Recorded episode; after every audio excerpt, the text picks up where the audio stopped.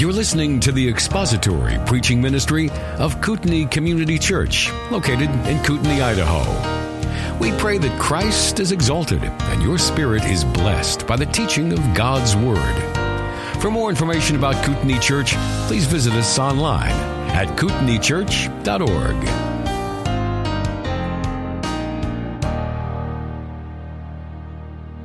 Now, you please turn to Hebrews chapter 9.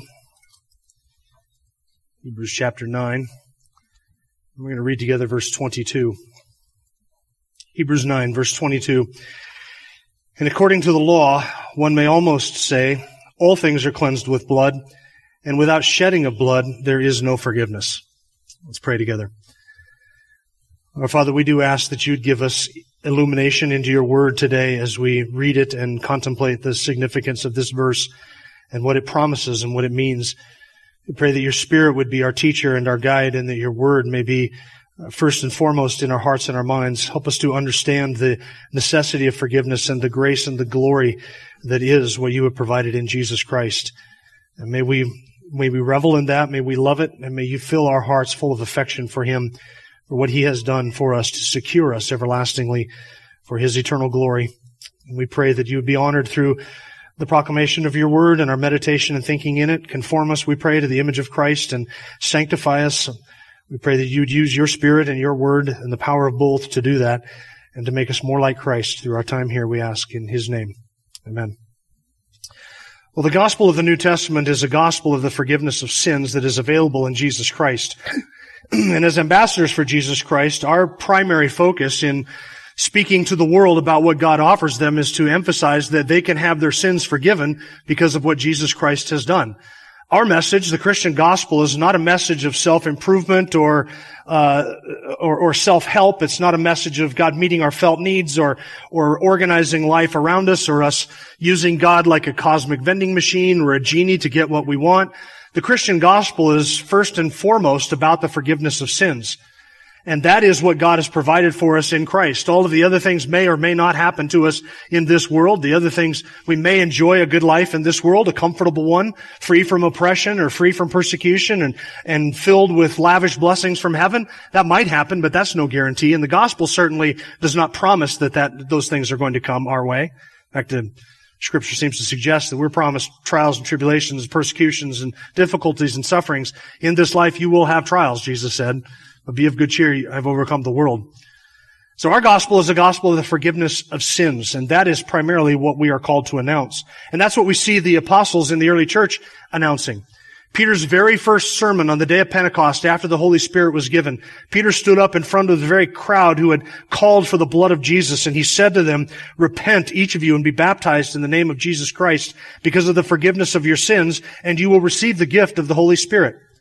Later on in Acts chapter 10, Peter said to Cornelius, of Christ, all the prophets bear witness that through his name, everyone who believes in him receives forgiveness of sins. Listen to their emphasis. It's on sin and the forgiveness of sins. Paul's first recorded sermon in Acts chapter 13 in the city of Antioch, he said that therefore let it be known to you brethren, speaking in the synagogue, that through him, that is Christ, forgiveness of sins is proclaimed to you. Later on, when Paul was giving his testimony to King Agrippa, he described his personal encounter with Jesus on the road to Damascus, and then he said that Jesus had said to him that God was sending Paul, quote, to the Gentiles to open their eyes so that they may turn from darkness to light and from the dominion of Satan to God, that they may receive forgiveness of sins and an inheritance among those who have been sanctified by faith in me. That's Acts chapter 26. And isn't the heart and soul of the new covenant promise the forgiveness of sins? In Hebrews chapter 8, I will be merciful to their iniquities and their sins I will remember no more. That is the precious promise of the gospel. Forgiveness of sins. Complete, full, and free pardon for all of our iniquities. That is the glorious heart of the gospel. And that is the good news that we are called to proclaim. Now, if you have come to an understanding of your sin and the weight of your depravity and your guilt before God, then the proclamation of the good news of a gospel that promises to forgive all of your sins, that is good news. That sounds blessed to you. That will ring in your ears as the sound of life. That message will smell like life to you. It will smell like forgiveness. It will be precious. But if you have never come to understand the weight and gravity of your sin, and you have never seen yourself for what you are in truth before God as an unregenerate person, the message of the forgiveness of sin sounds foolish. Because you would say, well, I don't need that. Why would I need that? I don't need that because I really don't have a sin problem. Our current president was asked one time before he became president if he's ever asked God for forgiveness. And paraphrasing his answer, he said something, I haven't really done anything wrong. I don't need God's forgiveness for anything. I try to do what is good and right. See, that is somebody who doesn't understand the glorious gospel of forgiveness because they've never come face to face with the weight and the gravity of their sin. The full promise of the gospel is free, full, and glorious forgiveness for all of our sins provided for in the sacrifice of Christ, not in the sacrifice of bulls and goats or the bloodshed of another, but in the shedding of one blood, a better sacrifice, a better blood, a better offering by the sinless and perfect, holy and righteous Son of God. That is the glorious promise of the gospel. His death was necessary, verse 22 says, because without the forgiveness of, of, without the shedding of blood, there is no forgiveness of sins. Now you'll notice that in verse 22, it's stated negatively. Without the shedding of blood, there's no forgiveness of sins. But that leaves open the possibility, does it not, that with the shedding of blood, not just any blood, but the right blood, that with the shedding of a certain blood, that there can be forgiveness of sins? That's really our blessed hope. That with the shedding of a certain blood, a better blood than Abel, a better blood than the Old Testament sacrifices, a better blood than bulls and goats, that we can have forgiveness of sins. Without the shedding of blood, there is no forgiveness. And we, of course, know that with the shedding of blood, there is forgiveness with God because of the shed blood of Jesus Christ. So in the last couple of weeks, we have been looking at this passage in Hebrews 9, and we've been looking at the context and when uh, the events that are the author describes here, when those events were originally uh, took place back in Exodus 24. We spent two weeks on this passage, and you might think, well, there's really nothing else we can get out of that, except there was some some stuff in verse 22 that I felt like we hadn't covered that we needed to focus on and spend some time on. So we're going to do that this morning. We're just looking at verse 22. We're going to explore that. And we're going to consider three things from verse 22. First, our need for forgiveness. Second, the basis of our forgiveness. And then third, the nature of this forgiveness. The need for it, the basis of it, and then the nature of forgiveness. First, our need for forgiveness. Our need for forgiveness is almost assumed in scripture. Have you noticed that? Uh, scripture doesn't really try and, and, and argue and to convince us that, that we're in need of forgiveness. It's almost as if God just assumes it out of the gate. If you read the first three chapters of Genesis, any thinking person who has two brain cells to rub together can see that the first three chapters of Genesis give us a great apologetic for why we need forgiveness. There was a fall in Adam. And after Genesis 3, our sinfulness is written on every page of scripture. Our sinfulness and our need of forgiveness is written everywhere. It's all over the place. It's evident in all of the events of human history, from the fall in the garden all the way up until the, the final consummation of all things at the end of time in the book of Revelation. We need forgiveness because we fell in Adam. And this is one of those self-evident truths. Something that really doesn't need to be, to, to be argued for. Something that just is, is evident to us. The fall of humanity is everywhere. Look at the news. And we see sinfulness all over the place. And then we look at our own hearts and we, we have to see sinfulness. We have to see that there is a need for forgiveness. And we have to come face to face with the knowledge of who God is and what He demands and His holy law. And then when we look at the Ten Commandments, we, we see that we have violated those commandments. And we look in Scripture and it says that the soul that sins, it shall die. That the wages of sin is death. The proof that you are a sinner is the proof that is the fact that you are going to die. God told Adam in the garden, the day you eat of that tree, you will surely die. And Adam's fall in the garden ruined all of his progeny. All of us. We are ruined and undone in our sin. Our sinfulness is everywhere.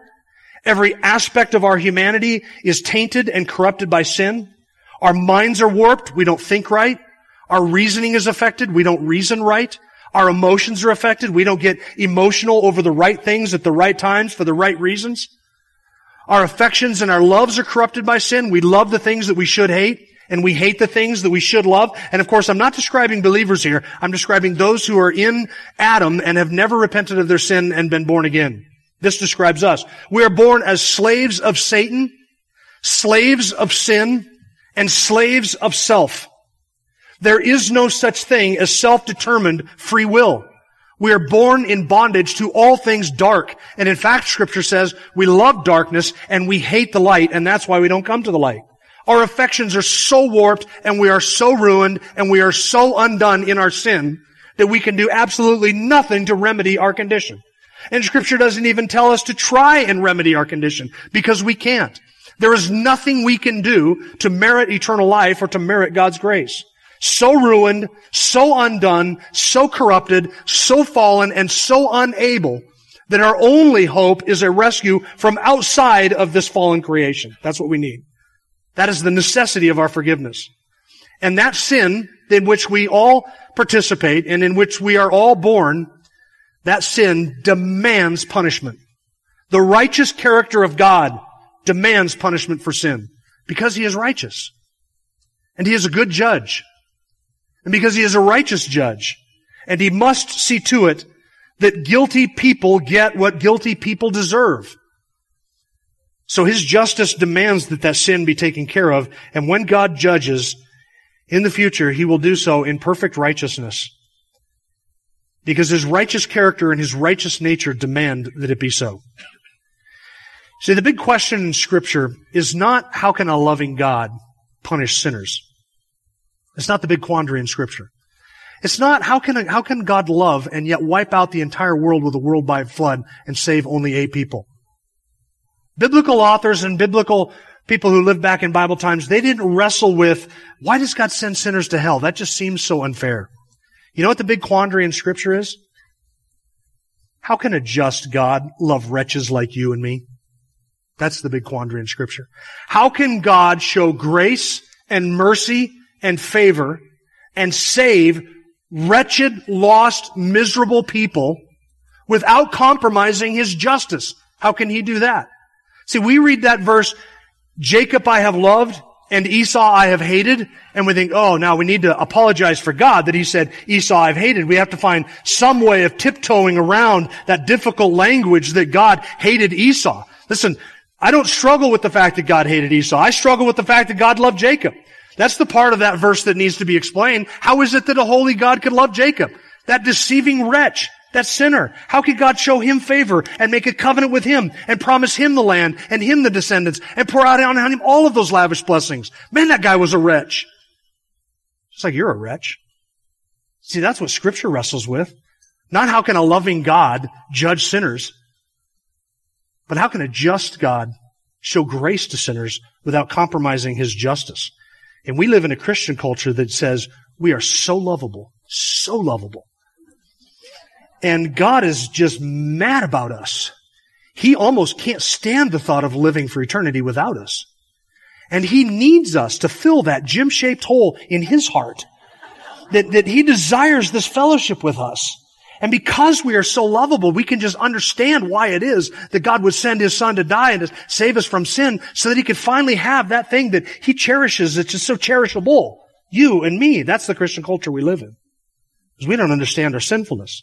We have heaped up a sin debt, friends, that we cannot even begin to comprehend. Do you understand that? We cannot even remember all of our sins. And even if we could remember them, we could never count them. And even if we could count them, we could never understand the depth of them and the severity of them and the hideousness of them. In God's sight, we could never do that because we cannot comprehend fully His full righteousness and His full holiness. And because we cannot get into God's mindset of perfect holiness and perfect righteousness, we can never appreciate the debt of our sin. We can't even number our transgressions. This is, this is why David said, blessed is the man to whom the Lord does not impute his iniquities, but takes all of our transgressions out of the way. Isn't that glorious news? When you got saved, you didn't even understand a fraction of a fraction of a fraction of your sin debt. Or your sinfulness. Or your lostness. Or your hopelessness. I didn't understand any of that when I got saved. I understood I was a sinner. I understand that I need a savior. I didn't understand how grave my sin was. And how much I deserved an eternal grave for my sin. None of that I understood. That is our need for forgiveness. It is deep, it is wide, it is profound, it is hideous. The weight of it we cannot even understand, and the weight of it we cannot bear. We need to have that sin debt taken and wiped away. That cannot happen without the shedding of blood. And that brings us to the next point, the basis of our forgiveness. So we read in scripture not just of God's holiness and his righteousness and his justice against sin, but we also read in scripture of his seemingly bottomless ability and willingness to forgive sinners. Let me give you a few passages of scripture. Psalm 32 verse 1. How blessed is the one whose transgression is forgiven, whose sin is covered. And see, that can only be said by somebody who understands the depth of their sin. How blessed is the one. This is almost beyond words. How blessed is the one whose transgressions are taken away, whose sin is covered. How blessed is that person? Almost defies description. Psalm 65 verse 3, iniquities prevail against me, as are transgressions. For you forgive them. Psalm 85 verse 2, you forgave the iniquity of your people. You covered all their sin. Psalm 86 verse 5, for you, Lord, are good and ready to forgive and abundant in loving kindness to all who call upon you. Psalm 130 verse 4, but there is forgiveness with you that you may be feared. Daniel 9 9, to the Lord our God belong compassion and forgiveness, for we have rebelled against him. Isaiah 55 verse 7. This is a precious one. Not that all scripture isn't precious. Psalm 50, Isaiah 55 verse 7.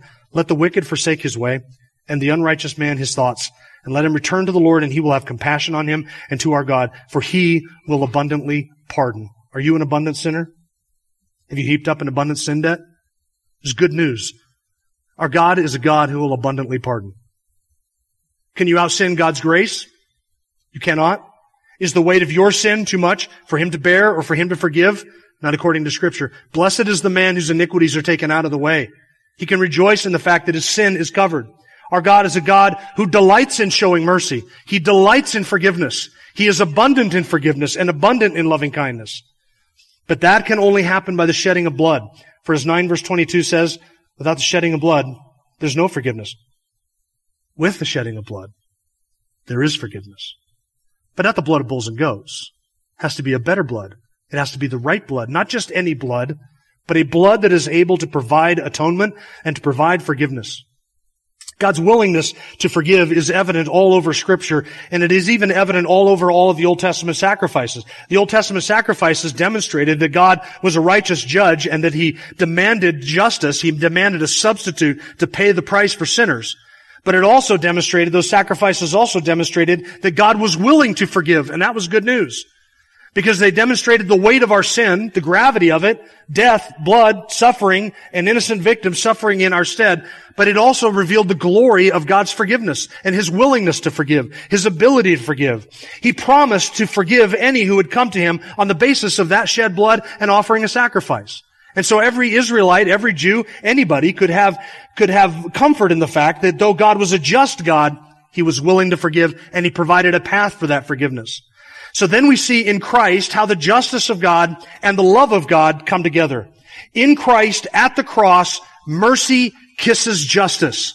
So that in Christ, as He has punished Jesus and laid upon Him all of our sin, justice can be done at the cross. And because justice is satisfied, God can turn around and show mercy to guilty sinners. So though we are guilty in our sin and undone, God can take all of our sin debt and lay it upon an innocent, perfect, and infinite substitute so that that substitute bears the full weight of all of my sin, all of your sin, so that God, whose justice has been satisfied at the cross, can turn around and show mercy to undeserving and unable and lost sinners. At the cross, mercy and justice meet. So the quandary of scripture, though it is not, how can a loving God punish sinners? Instead, it is, how can a just God show grace to sinners? That is what boggles the mind. Here is the answer. A just God can show grace to sinners because the justice of God has been satisfied in that one atoning death. Because of that blood and that sacrifice, there is forgiveness. Without the shedding of blood, there is no forgiveness. With the shedding of the right blood, there is an infinite provision of forgiveness to any and all who will come and embrace it on the terms of the one who is offering the forgiveness. That is good news. That's the gospel. God has laid on Christ the iniquity of us all. Now you'll notice in verse 22 that it says, one may almost say, that without the shedding of blood there is no forgiveness. The word almost there kind of admits an exception, does it not? Interesting that the author doesn't say, one can confidently say that without the shedding of blood there is no forgiveness, or one may certainly say, absolutely say that without the shedding of blood there is no forgiveness, but he says one may almost say that without the shedding of blood there is no forgiveness. It sounds like there is an exception to that. And there was under the Old Testament law. And this is where the author of Hebrews is demonstrating his knowledge of the Old Testament as well as being absolutely precise in the wording that he uses.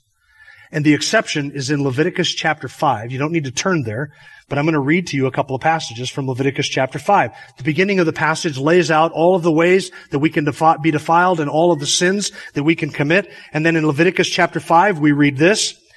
He shall also bring his guilt offering to the Lord for his sin which he has committed, a female from the flock, a lamb or a goat as a sin offering. So the priest shall make atonement on his behalf for his sin.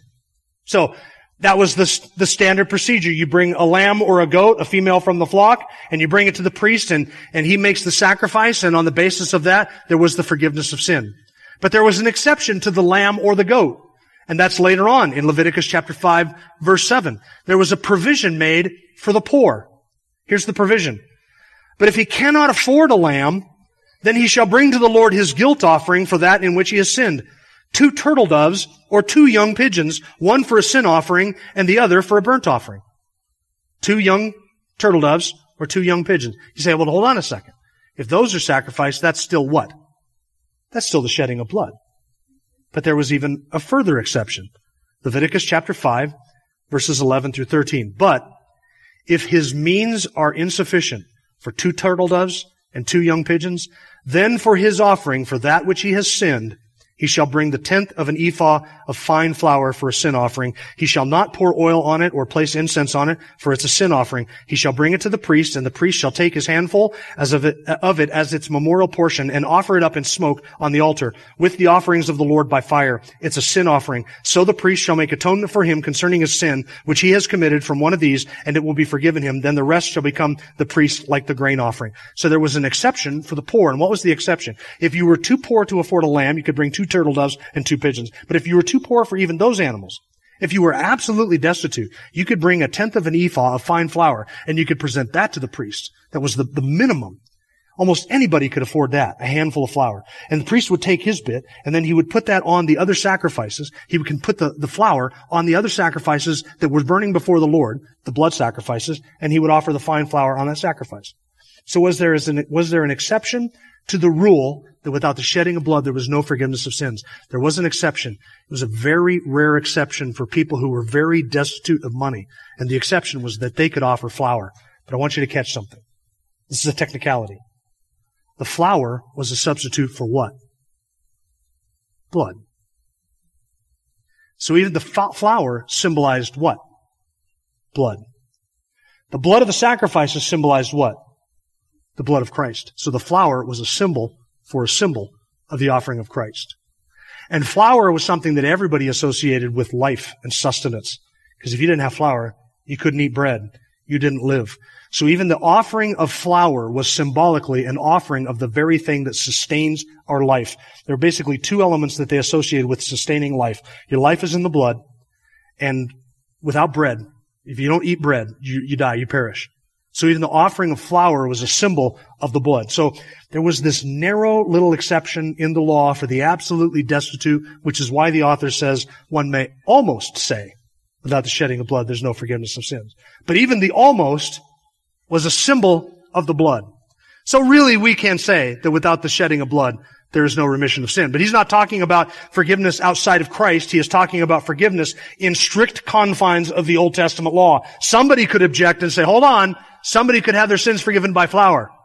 So he has to say almost, but in reality, what he is laying down is this principle that all the way through the Old Testament, even in the, even in the exception itself, all the way through the Old Testament sacrifices was this principle. There is no cleansing, there is no forgiveness, there is no remission of sin without the shedding of blood. But with the shedding of blood, there's what?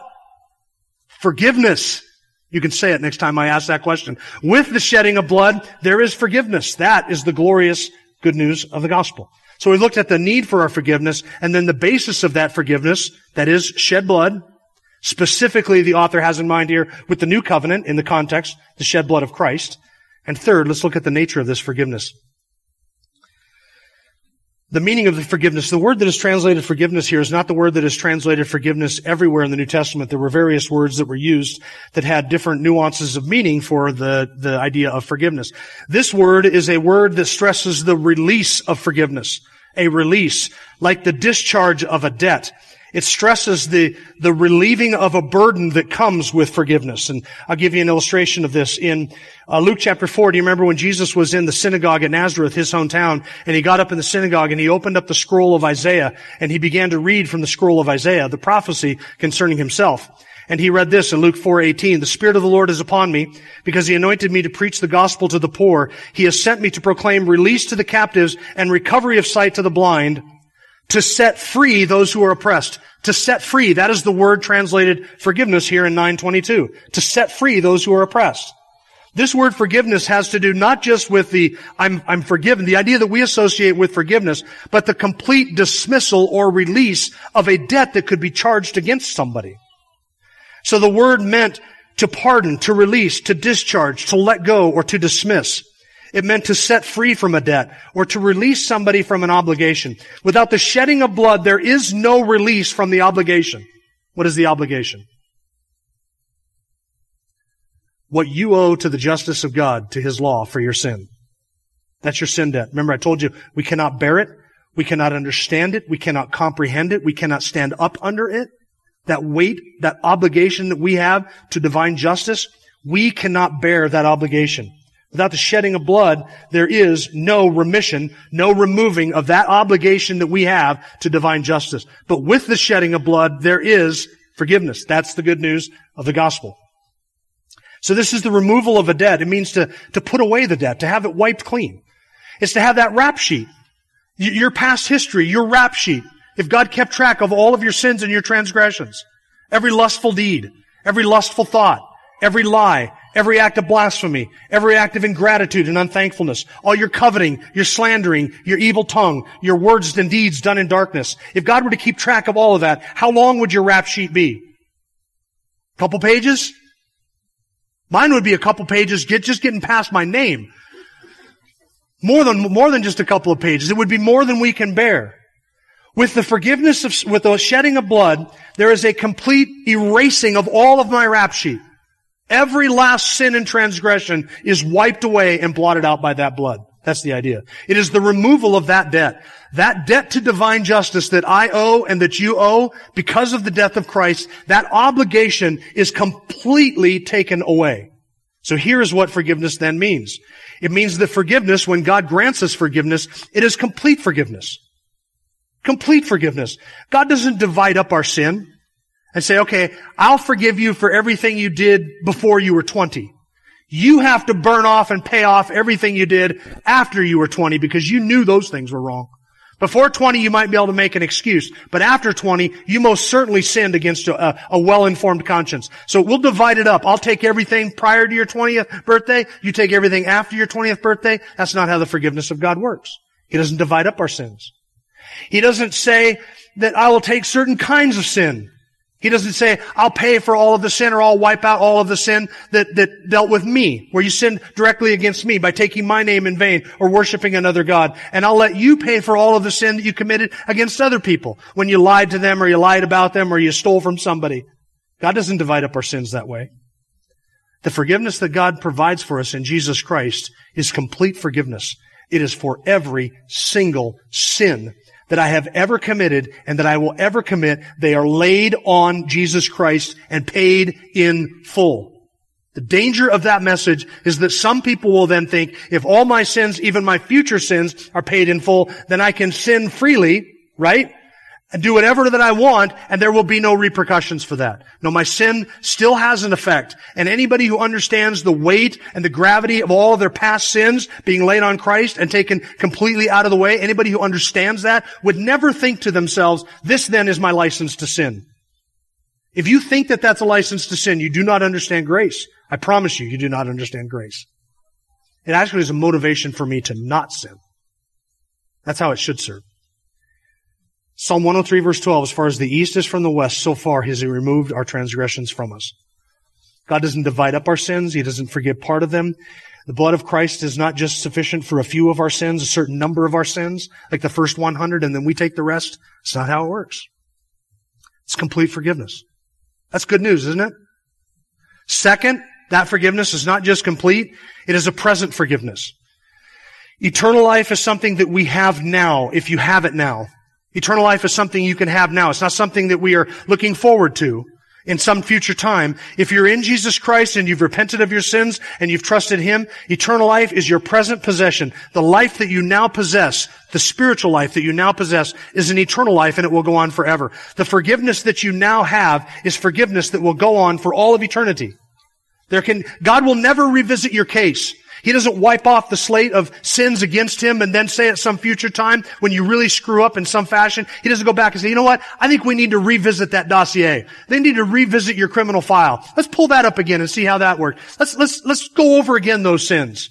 God doesn't do that. He doesn't go back into our past and take our sins and then threaten us with judgment in the future for them. He doesn't hang that over our head as something that we ever have to deal with in the future. It is a complete forgiveness and it is an eternal forgiveness and He will never revisit our case ever. There is no condemnation to those who are in Christ Jesus. There's no exceptions to that. If you are in Christ, there is no condemnation to you. You never need to fear the frown of God ever. That's good news. Complete forgiveness. It is eternal forgiveness. And it is present forgiveness. You and I have it now. Complete and full forgiveness is our present possession. Now, there are some people who would say it seems a bit presumptuous to suggest that right now I can know for certain that all my sins are forgiven. That's kind of presuming on God, is it not? I don't think that's presumption at all. I think that's taking God at His word. Isn't it presumption rather to assume that you know better than God and that if He says there's no condemnation for you, that you know better? And that you can assume that there might be condemnation? Or is it not faith and belief and trust in the Word of God to say, if He says there is no condemnation, there is no condemnation. If He says I have life, I have life. If He says all my sins are forgiven because His blood is shed and I am in Christ, then all my sins are forgiven, eternally so, presently so, and completely so. That is the blessing of forgiveness. He does not bring it up. He does not threaten us with our sins for the, in any future sense. Spurgeon said this, when God forgives, He displays the riches of His grace on a grander scale than your finite mind can comprehend. Ten thousand sins of blackest dye, sins of a hellish hue, He doth in a moment put away, for He delights in mercy, and judgment is His strange work. There's no condemnation to those who are in Jesus Christ. Paul says it in Romans 8. Who's going to bring a charge against God's elect? Who's going to do that? It's God who justifies. It's Christ who has died in our stead.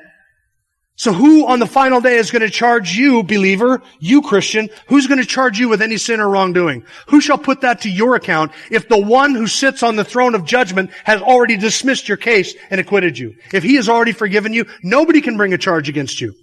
Forever. That is the promise and the power of forgiveness.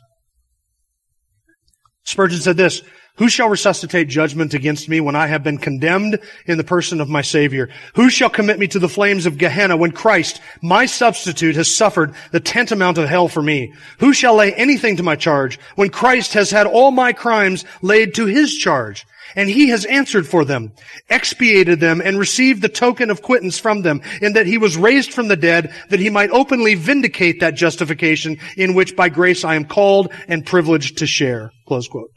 What was Spurgeon saying? If somebody else has already suffered all of my punishment in my stead, then how shall I suffer anything for all of eternity?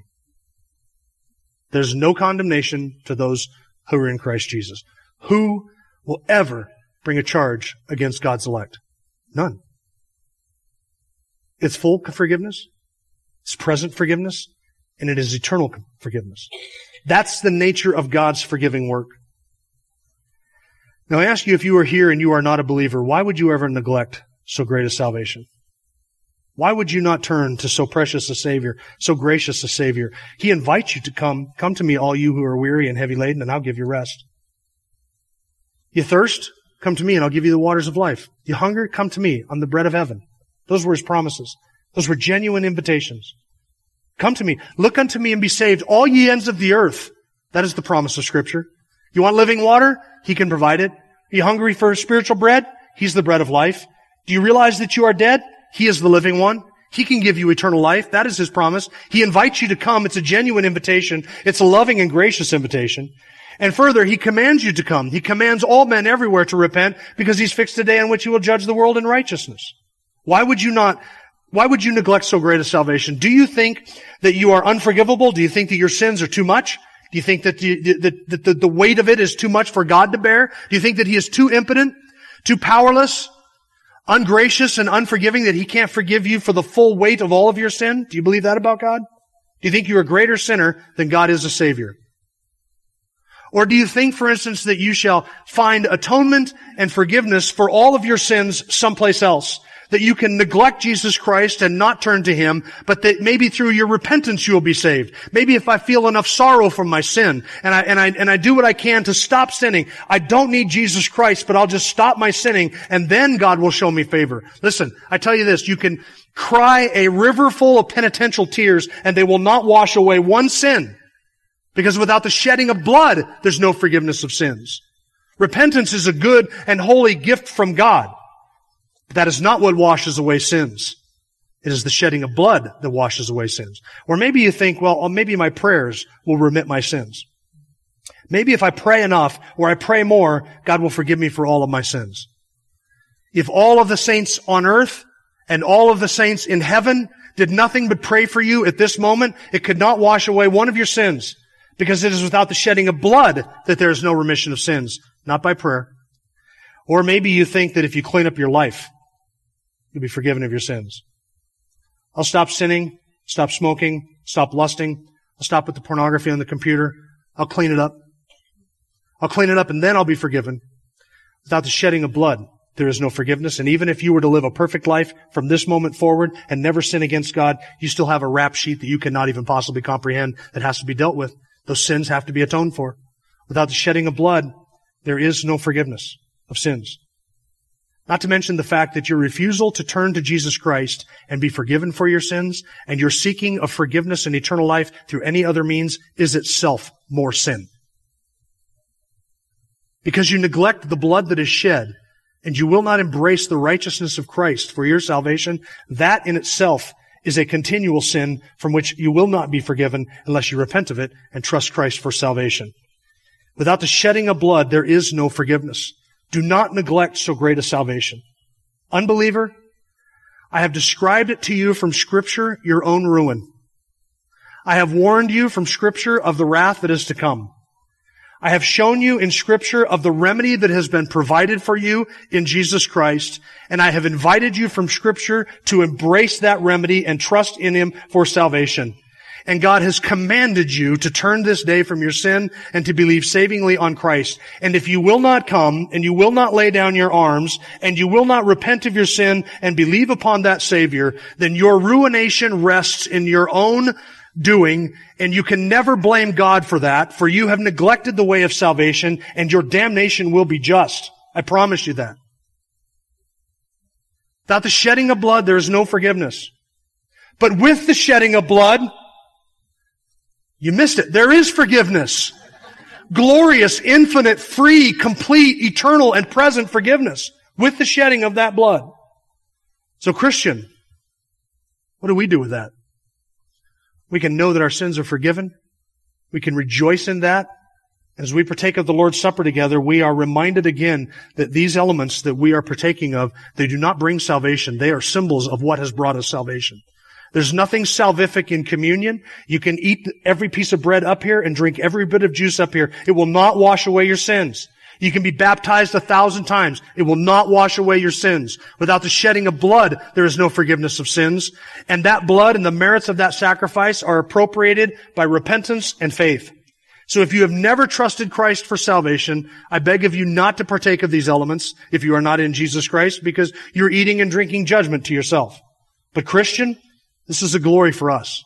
We eat the bread and it reminds us of the broken body of the Lord Jesus Christ. We drink the juice and it reminds us again of the blood that was shed. It is a symbol of the blood of the new covenant that was shed to atone for our sins and to give us eternal life. So as we partake of the Lord's Supper, let's bow our heads together. We will confess our sin as we rejoice in and meditate upon this great sacrifice which has purchased for us complete, eternal, and present salvation. Forgiveness of sins. Without the shedding of blood, there is no forgiveness. But with the shedding of His blood, there is forgiveness for any and all who will come and trust Him. Thank you for listening to the latest podcast from Kootenai Church. If you'd like to learn more about Kootenai Church or to donate to our church ministry, you can do so online by visiting kootenaichurch.org. We hope you enjoyed this podcast and pray you'll join us again next time. Once again, thank you for listening.